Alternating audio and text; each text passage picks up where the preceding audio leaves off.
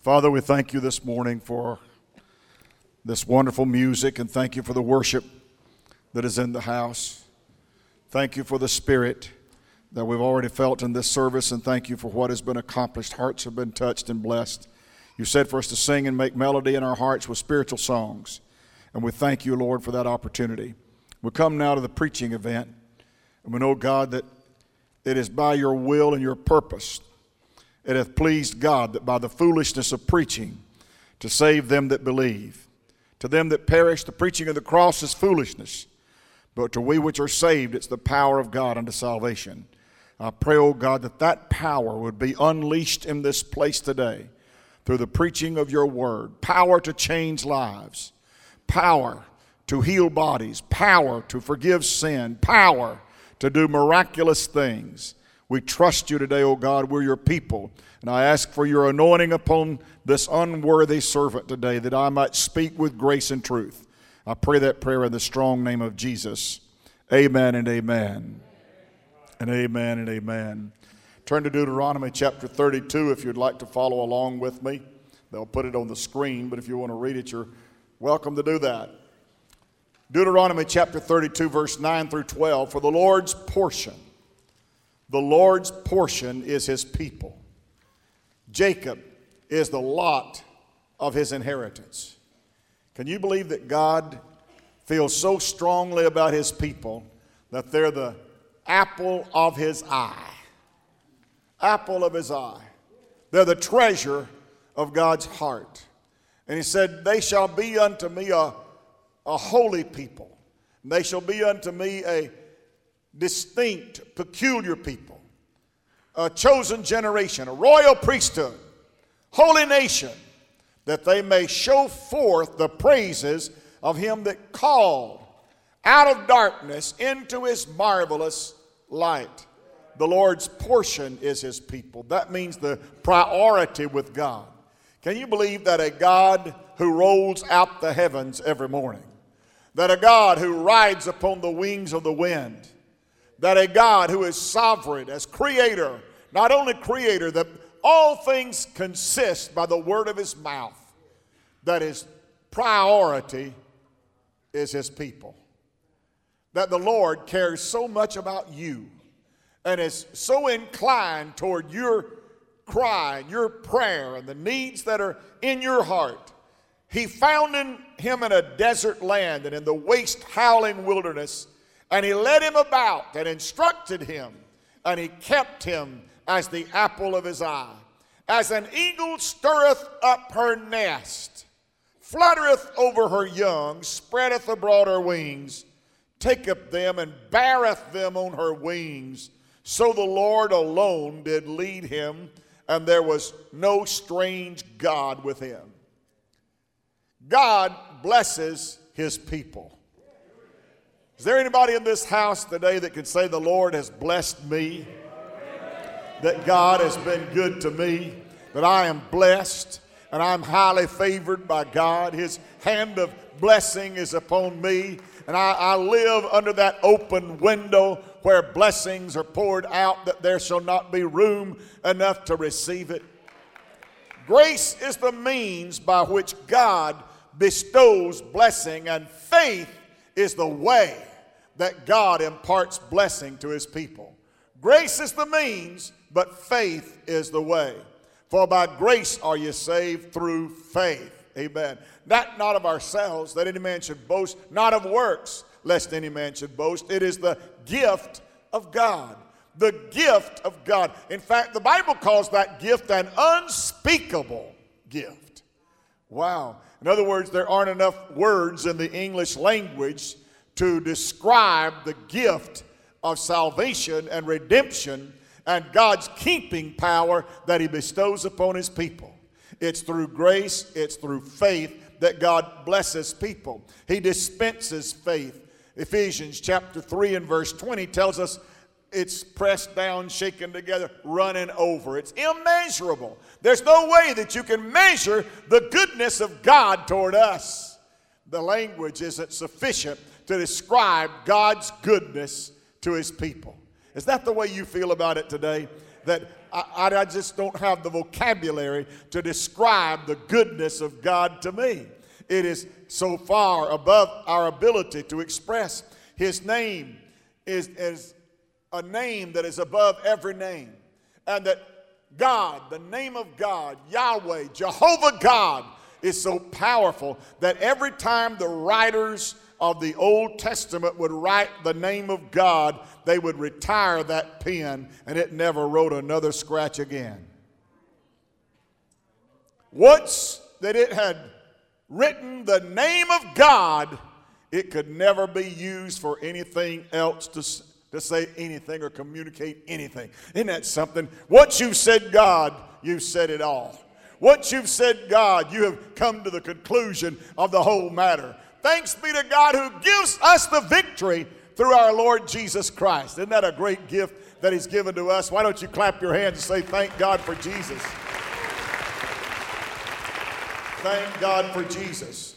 And because God so loved the world that He gave His only begotten Son, He has imparted to every one of us the gift of His grace and His presence. If you're here today, you're a child of God if you know Jesus. For as many as are led by the Spirit of God, they are the sons of God. And there are many metaphors by which God deals with his people, but this one in particular is as an eagle. God says, I have loved Jacob. He's talking about his people, Israel. Jacob, that third generation that God kept his covenant with. Last Wednesday night, we talked about how that God said, I will not change. I am the Lord and I don't change. You know, the rest of that verse said, So shall the sons of Jacob be preserved because I don't change. You know what that meant? That meant those patriarchs were God fearing, those patriarchs were God loving and God honoring, but their children weren't. So God said, I'm not going to change my covenant. I said, Surely blessing I will bless you, and multiplying I will multiply you, and I will multiply your seed as the stars of the heaven and the sands of the sea, and I won't change. I won't change. My purpose will never change. My plan will never change. My ability and power to save and redeem will never, ever change. And Jacob can rest assured that all of his children will be cared for and saved by the grace of God because God said, My redemptive provision will not change. Wow, how powerful that is. And that's something I can still trust today. He's always going to be a Savior, He's always going to be a healer. He's always going to be a deliverer. He's always going to be a friend that sticks closer than a brother. He said, You can rest assured, you can count on it, you can take it to the bank. I'm not going to change that. Isn't that wonderful? Thank God for that. What a great promise that is. And of all the metaphors that he uses about his people, this one is very, very interesting. The grace to make it through, the grace to walk the walk the grace to live the life. Now, last time I talked to you about the eagle, we talked about how that, that eaglet was formed in the egg. And I, I love the way that happens. The Bible said the eagles, they soar. And they soar and ride the wind to great heights. In fact, the Bible even said that they fly through the air and make love in the air. Can you believe that? Wow. And when that monogamous eagle sees for his family and cares about his family, God said, like that eagle and his mate care for their families, that's the way God said, I'm going to take care of you. Going to take care of you, just like the eagle takes care of its young. That's the way I'm going to take care of you. Now, before you get too excited about that, I need to tell you some things about how that eaglet made its way out of that egg. Because a lot of folks die in the egg because they never get what you got to have on the inside to break out of that encapsulated bondage that you're in.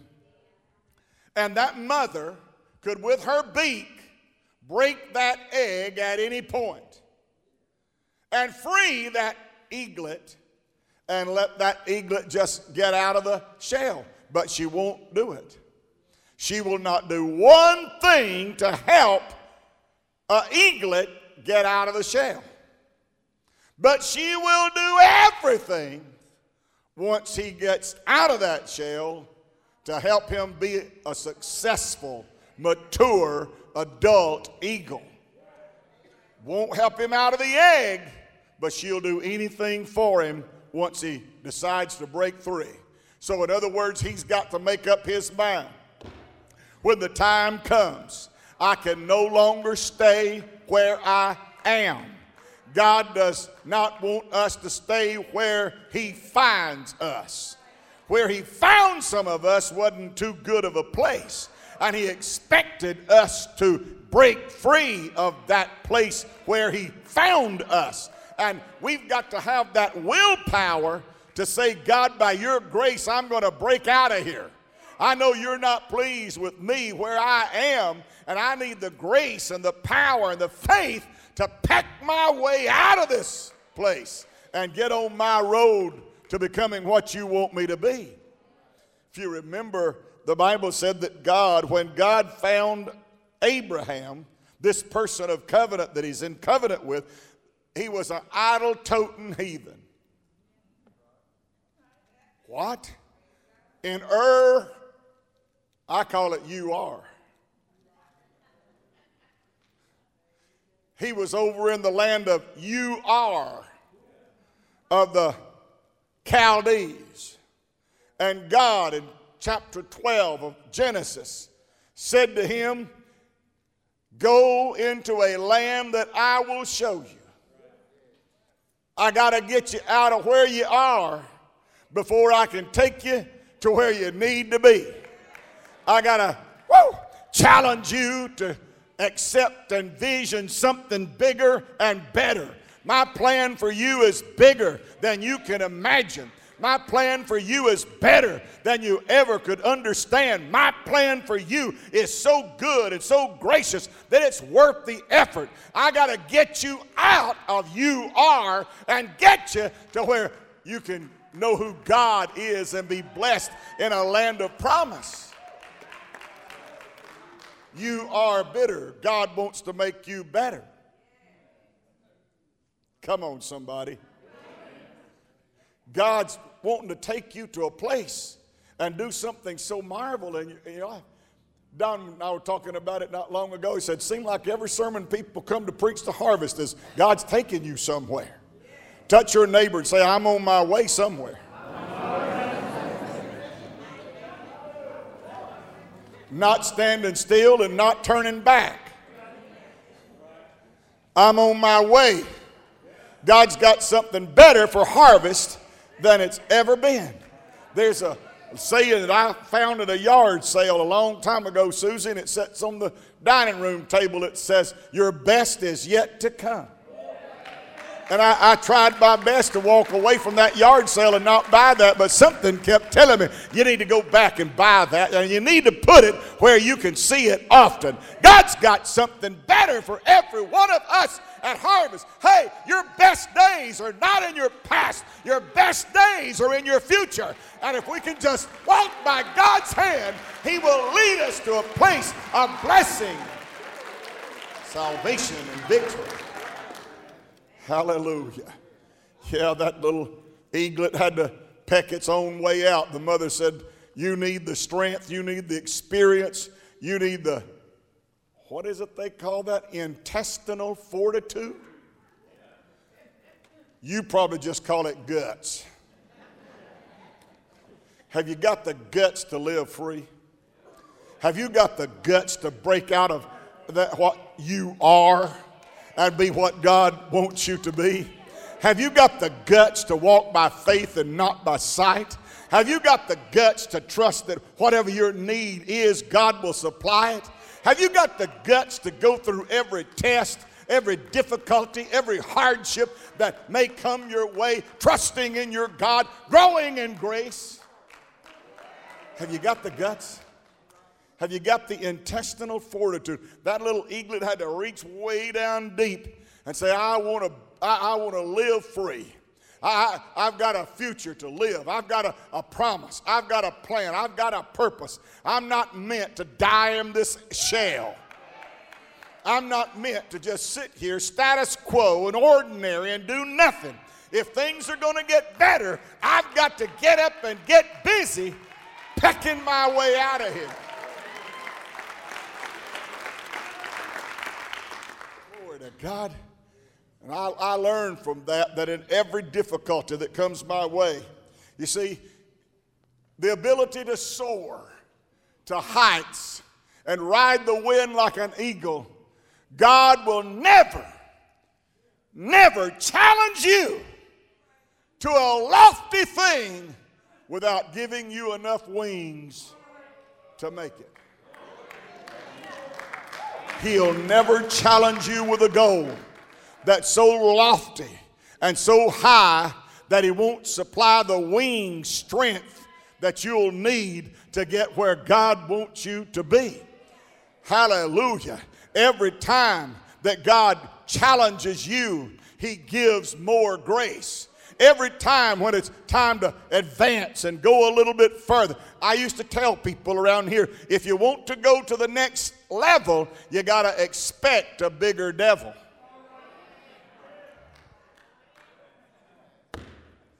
I said, if you're going to go to the next level, then expect to find a bigger devil.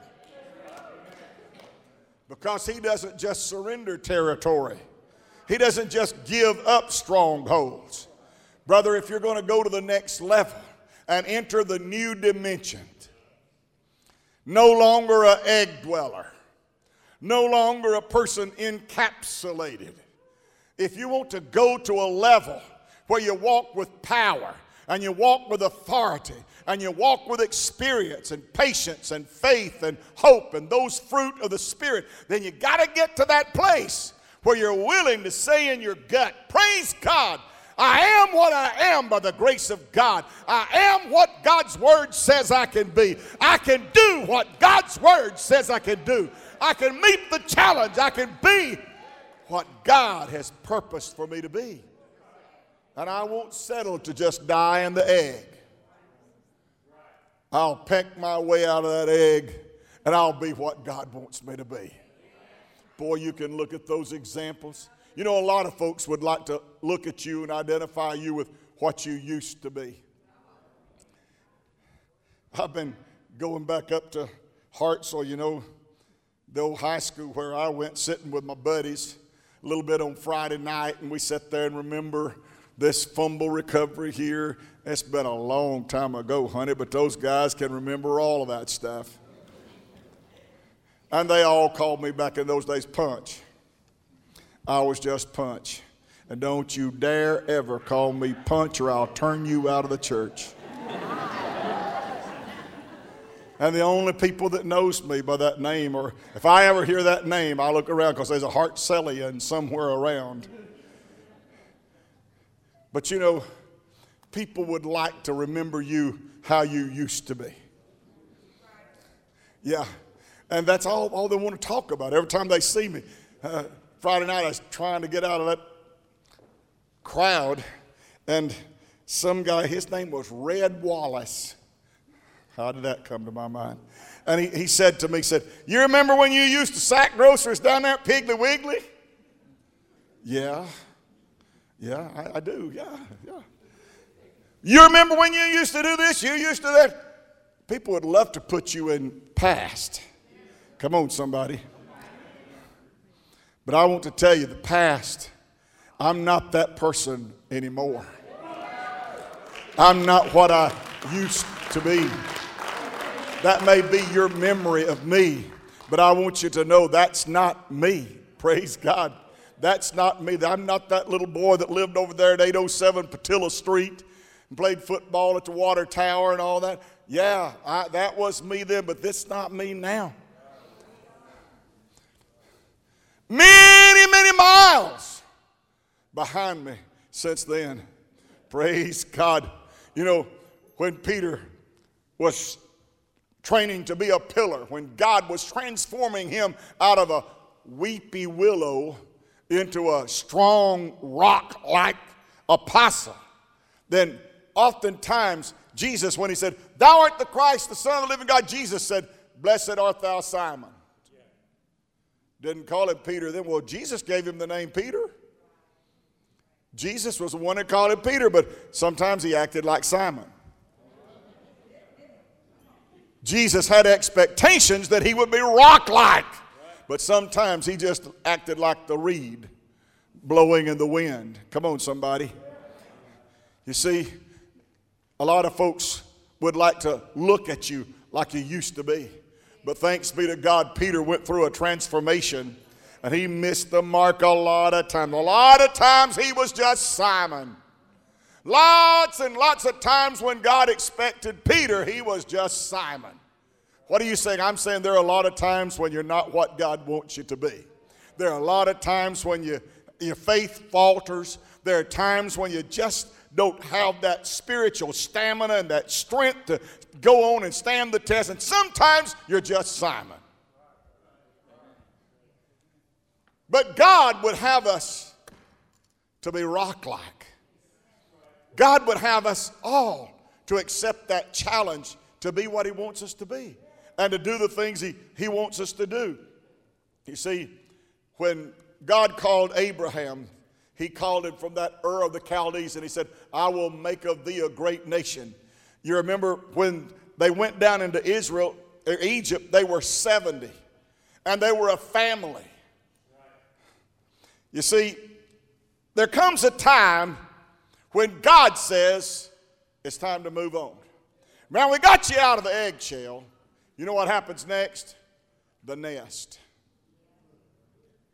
And that nest, that mother eagle, she puts her feathers all around it and she goes and gathers soft things and nice, comfortable, ooey gooey, squeezy things. So you'll feel all warm and fuzzy and you'll love the nest. If you're not careful, you'll fall in love with the nest and won't want to leave the nest. God sent them down to Egypt actually to be their nest. Yeah, he called Abraham, Isaac, Jacob, and their children, and 70 members of their family went down there into Egypt. But in the nest, 400 years in the nest, they fell in love with the nest. But there came a time when God said, We're going to leave the nest. You don't know how to live outside the nest. You've been slaves for 400 years. You don't know how to live free. You don't know how to worship because you've never experienced worship. Come on, somebody. And it came time for God to say to them, We're leaving here and we're going to a Canaan land. We're going to a land of promise. We're going somewhere where I, am taking you. I've prepared for you. I've destined for you to be a, a people. And now that 70 member family has become 4 million. Whew. That's a lot of folks. And one pastor. Whew. I don't know where Brother Fincher is today, probably over in Georgia picking peas. My father in law sometimes gives me advice, you know. Moses had a, he was a great pastor, but he had a father in law that could give him some advice. And he said, There's no way you can handle this all by yourself. You've got to have some help.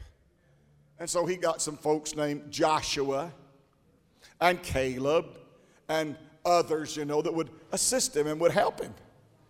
There came a, a time when they got so angry at him they wanted to kill him. Yeah, Pastor, we felt that way about you a time or two. They wanted to kill him. And there was a time when God wanted to kill them. But they had a destiny. And they had a purpose, and God was taking them somewhere.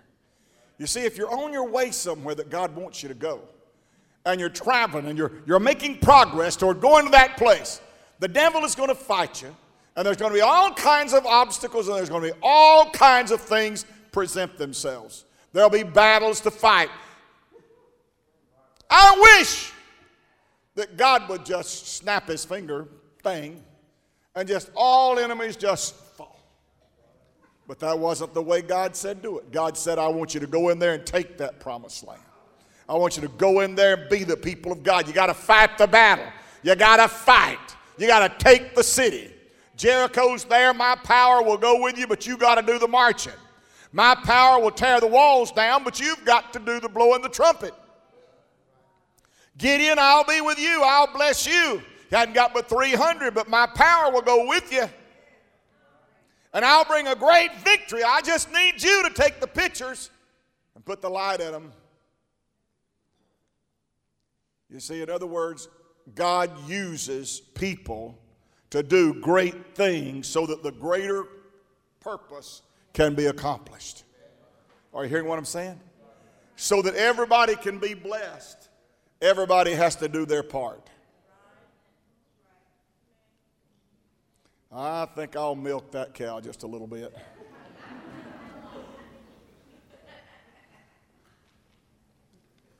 As part of the body of Christ, you have a contribution to make. And it's easy to sit in your nest and say, Mama, keep bringing me food.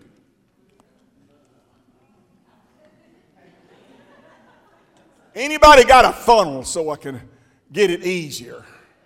I have to dart around now to kind of catch. If I had a good funnel, I might could just put that funnel in my mouth and mama wouldn't have to worry about me getting it. Feed me, feed me, feed me. I hear so many folks say nowadays, well, Pastor, I'm just not being fed. Yeah, you have sat in that nest so long, and you've gotten so accustomed to somebody feeding you. You ought to be feeding somebody instead of somebody feeding you. You ought to be encouraging somebody instead of sitting around with the mopies wondering why somebody won't encourage you you need to be out doing some things that will lighten somebody else's load. The Bible said, Bear ye one another's burden. Don't sit in the nest and wait on somebody to come along with a blessing for you. Now, that Wednesday night crowd, they can take that now. I hope you Sunday morning folks can take that. Because you know what? If we all would do our part and all of us would let our our God get us out of our nest. You know what happened? That little mother, she saw a time when they had to get out of the nest. There was a time that came when Israel had to get out of Egypt. And the Bible said, She stirreth up her nest. Now, if you read that in the Hebrew like it is, instead of her feathers that's warm and cozy, and she'll pull them out. And she'll go gather some briars and she'll go gather some thorns and she'll put those in her nest so that every time eaglet moves, he gets stuck. And every time he wanders off to sleep, he gets up against a thorn and says, Oh. And the nest becomes so uncomfortable for him that he gets a different attitude. And he says, Well, maybe leaving the nest is not such a bad idea after all. It's not too comfy here anymore. I'm glad God loves us enough to stir the nest. I'm glad that God won't let us just sit and soak and sour in the nest. I'm glad that God cares enough about us and cares enough about His church that He won't let us just be status quo and ordinary and mundane. He's going to call us out of that lethargic situation and say, hey, it's time to get going here. And I don't know a church that doesn't need to hear that right there. Need to get going. Every week, 1,500 ministers quit the ministry. Every week, 1,500 quit. The challenge has got now, and people are so individualistic now, and uh, people are so materialistic minded now that it's tough. It's tough leading people spiritually now. It really is. And many pastors that I know wouldn't preach what I've preached here today at all. They'd lose too many popularity points. But I'm going to challenge you every time I walk in this pulpit because I'm not worth a flip to you if I don't challenge you when you come and sit in these pews. I owe it to you to challenge you. I'm not going to let you sit in that nest and get comfy and just sit there status quo. I'm going to keep putting a briar in there every Sunday, kind of punch you a little bit and let you know God said, get going. God wants you to get going. God don't want you to sit status quo. He wants you to get going. I said He wants you to get going. And God's got a time where you got to get out of that nest. There was a time when we were all locked in that encapsulated egg called the human condition. The human condition. What is the human condition? It's that we have inherited sin, born in sin, born with our back toward heaven going the wrong way. But God, I said, but God, who is rich in mercy, with his great love wherewith he loved us, even while we were dead in sin, even while we were stuck in the human condition even while we were just status quo and really didn't care about our soul and just encapsulated in sin and bondage and hell and hopelessness. But God, but God, rich in mercy and with His great love, wherewith He loved us, even while we were dead, even when the egg had no life in it, it was dead. But thanks be to God that God infused something into that egg called gospel. Gospel. Gospel. That gospel that's so foolish to the world. That gospel that is so foolish to them that perish that gospel that started that early church on the day of Pentecost. That gospel that won 3,000 souls and preaching on the gates of Huldah. That gospel that spread throughout the known world in the first century and reached all across the Mediterranean basin and touched people even in Spain and Portugal with the gospel of Jesus.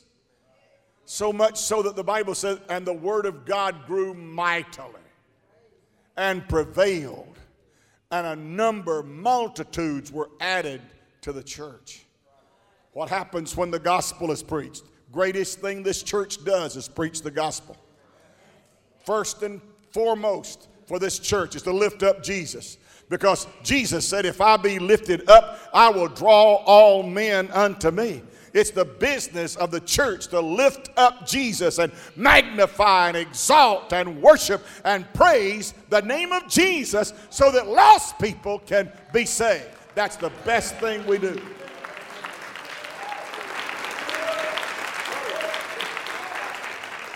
The gospel. In anthropology, it's called etu. It's that process where strength is given to that eaglet to harden his beak enough that he can peck his way out. Egg two. Wow. I wonder if Christians could get a little egg two. I wish it came in a bottle. I'd give out about three or four hundred here this morning. Wouldn't you like to get a good dose of egg two? You see, something on the inside of you has got to become hard enough and strong enough and powerful enough that it can break free. Because if you never know that you can be free, and you never know that God's grace is abundant to you, and you never know, hey, greatest friend you've got is the man that told you Jesus and his shed blood and his saving grace can make a new creature out of you. He can change your heart, he can change your life. That's the best friend you've got who tells you that Jesus saves and Jesus heals. Glory to God. Something inside you has got to yearn to be what God wants you to be. Sometimes I, I wonder if we've got that yearn to be better than what we are, to do more than we've ever done. I wonder if we ever have that egg two experience in our heart and our life that lets us know God has ordained something better for me. That crazy mess you call the marriage you're in right now, God's got something better than that for you. That messed up life that you're living right now, God's got something better than that for you. I pray that He'll put some egg two in you and let you know I need to break out of this egg I'm. I need to get break free of this bondage, this encapsulated being that I am right now. God has got something so much better than this for me. Busted and disgusted, God's got something better than that for you. Come on, somebody. Down on your luck and down on life and feel like everybody has mistreated you and you got a victim mentality. You need to walk out of that, that thing, break free of that, get out of that shell. I said, Get out of that shell. God's got something a whole lot better than that for you. Oh, boy, I, I feel the Holy Ghost when I told you that. Somebody needed to hear that here this morning. That God's got something so much better than that for you. He doesn't want you to be down and uh, full of anxiety and fear and having to take all those pills and antidepressants for all kinds of, hey, the Lord said, I will make him at perfect peace whose mind is stayed upon me. Hey, God's got some medicine that'll give you peace. I said, God's got some medicine that'll give you peace. God's got some medicine that'll settle your nerves. God's got some medicine that'll make you be encouraged and lifted out of the doldrums. God's got some medicine that'll cause you to feel better. Glory to God. His mercies are new every, every morning. Whew. Faithful is our God. He never, ever disappoints. Now, if you're looking at people, people will disappoint you. If you're looking at people, people will let you down. If you're depending on people, then I want to tell you, they'll hurt your heart. Do you hear this, Pastor? But if you'll get your eyes upon the Lord Jesus, if you'll get your eyes upon the Word of the living God, if you'll get your mind stayed upon the Lord Jesus, He'll give you a peace that passes all understanding. He'll give you a joy that is unspeakable, that's full of glory. Oh, I don't want to live in that old egg of depression and disappointment and, and no hope. I don't want to live in that egg. God don't want me in that egg. God wants me to break out of that egg. God wants me to be challenged to believe Him for something so much better. Thank God He stirs up the nest. Stirs up the nest. Touch your neighbor and say, This is not that.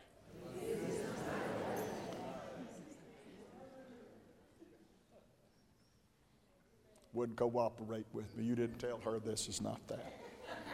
This is not that. I'll tell you.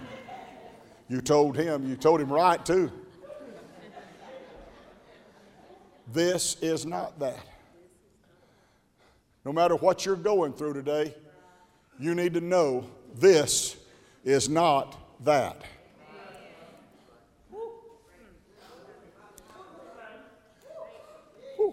Glory to God.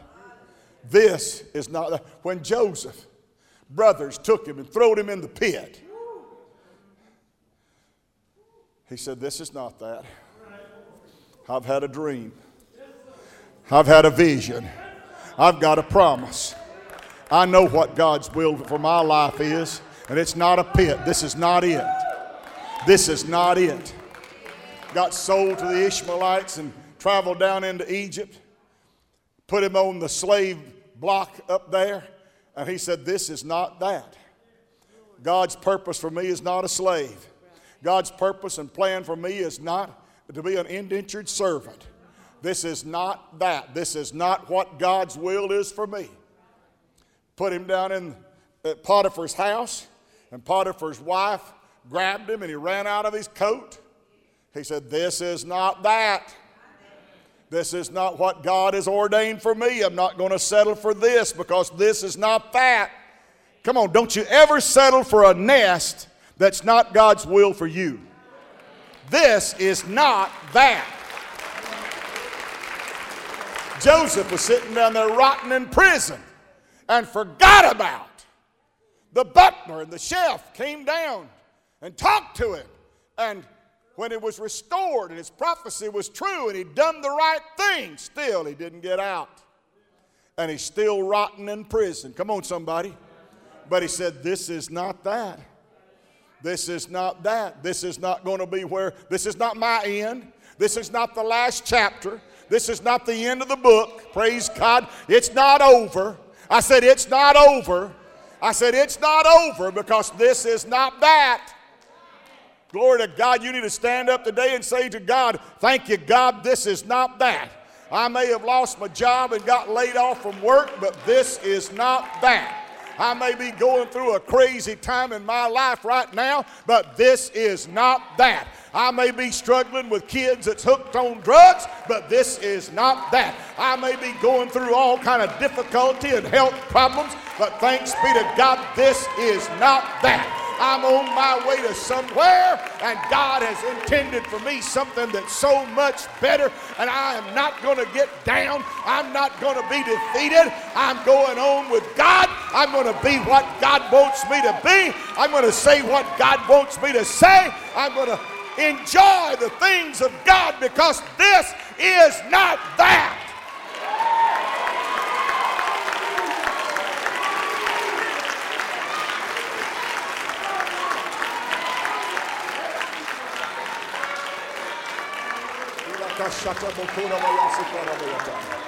This is not that. Glory to God. You need to take on a new attitude. Say, I can face tomorrow. Because He lives, I can face tomorrow. Because I know in whom I have believed, I know I can face tomorrow. This is not the end. This is not all there is to it. Hallelujah. I will live and not die. What did God do for him? God brought him out of that that prison and elevated him and put him on the throne. And his brothers came down to get help. And he became a type of the Lord Jesus in that he was a deliverer and a supplier of needs. Hallelujah. And the Bible said Joseph told his brothers, You meant it to be evil, but God meant it for good. Hallelujah. Because God knew this is not that. Hallelujah. If God means it for good, all the evil that the devil can put together won't stop the hand of God that's blessing you. If it God meant it to be good, it will happen. God will do it for you if God wants it to be good.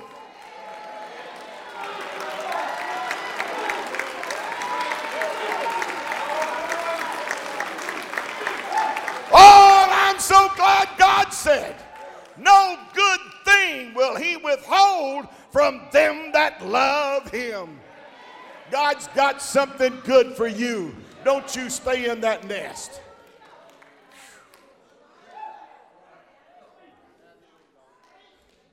The devil thought he had the Lord Jesus in the egg, put him in a tomb. The sinners, the contradiction of sinners, had killed the light of life and he lay in the tomb. Satan said, I've got him where I want him. But I want to tell you, Jesus could say, This is not that. The devil may think this is that, but this is not that. The devil's crowd may have written me off and said he, he, he said he would rise, but he's not going to rise. We're going to put Caesar's mark on the tomb, and he can't break that seal, and he won't get up. Oh, but when those ladies on the first day of the week went to the tomb and they looked inside, there was an angel that said, He is not here. This is not that. This may be what the devil thought was that, but this is not what God said was that.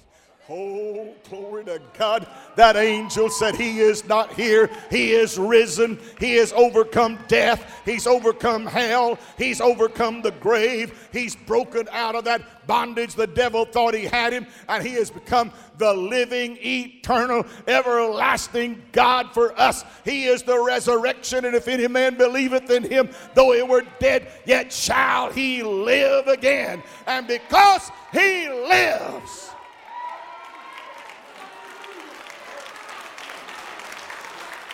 we shall live also. Glory to God. Stand with me. I got some more to preach, but I got to let you go sometime today. Glory to God. I'm sitting in a nest right now, waiting on that eagle to come, and I'm going to fly. Because I'm destined to fly. I'm destined, glory to God, to rise.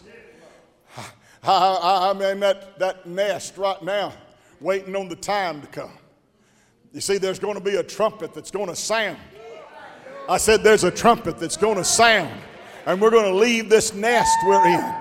Just like he gave the call to those people in Israel's bondage and Egypt's bondage when the time came. God said, It's time to get out of here, Moses. Go down there and tell Pharaoh, Let my people go.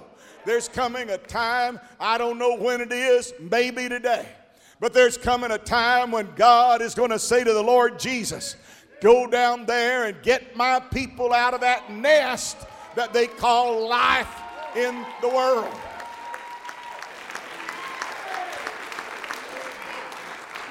And then the doors of flesh are going to burst wide open when the angel sets my spirit free.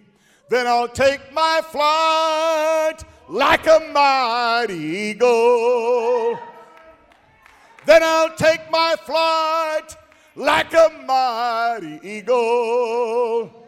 And the hills of home are calling me. I want to tell you there's going to come a time when the Lord is going to gather all of us and his greatest possession, his pride and his glory, the apple of his eye, will come and rise to meet him in the air. And what a day, glorious day that will be.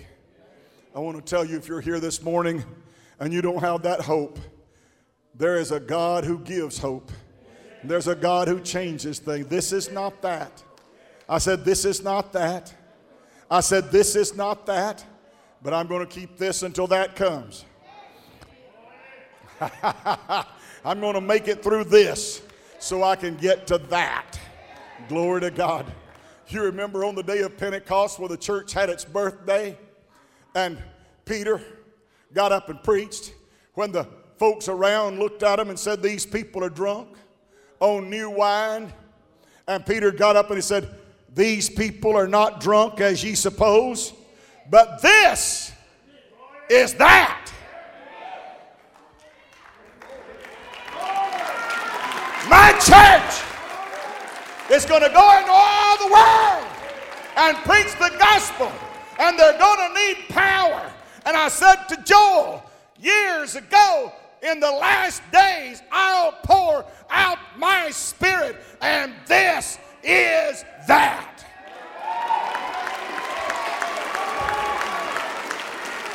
Glory to God. Hallelujah, hallelujah, hallelujah. Could you just worship the Lord with me right now and give God some great praise? This is that. This Holy Ghost baptism, this is that. That enablement that we're tearing, waiting for the promise of the Father, this is that. Praise God, the Holy Spirit, the power of the Holy Ghost. Hallelujah, this is that. Praise God, this is that. Glory to God. Hallelujah. Now I want that to be in our presence and be in our church and be in our services. I want us to worship like this is that because that's the way God would have us to worship in spirit and in truth. Praise God. Have you met this couple right here? This is Chris and Tina. They got saved one afternoon when they came through drive through prayer.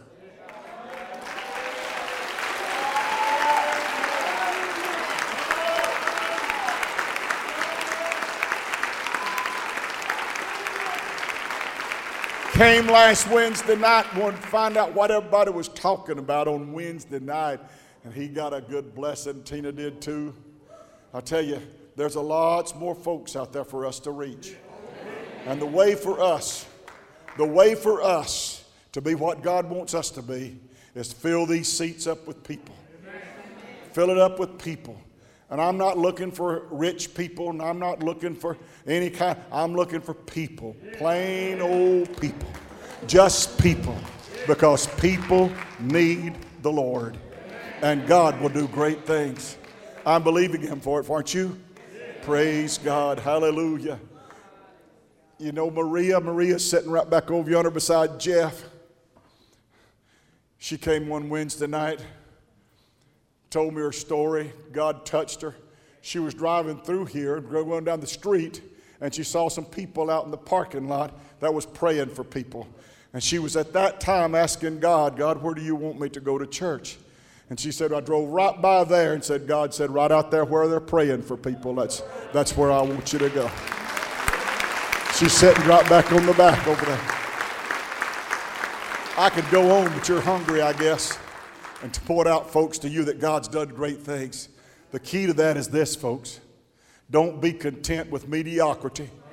Don't be content with business as usual. I believe God, Demetrius, wants to do something special in his church. God didn't bring us this far to leave us. He didn't teach us how to swim to let us drown. He's with us. I said, God is with us. God is with us all the time. God is with us.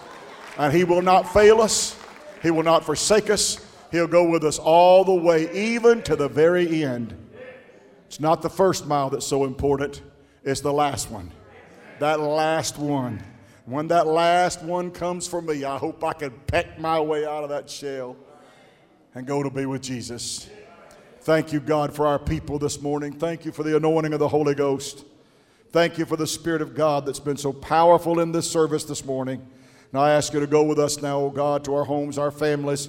Give us an enjoyable time around the family eating table today and just give us a good day, oh Lord. And may we worship and praise you throughout the day. In Jesus' name, amen. God bless you. Shake hands now and be friendly. You better be friendly whether you shake hands or not. I'll see you Wednesday night. God bless. 630.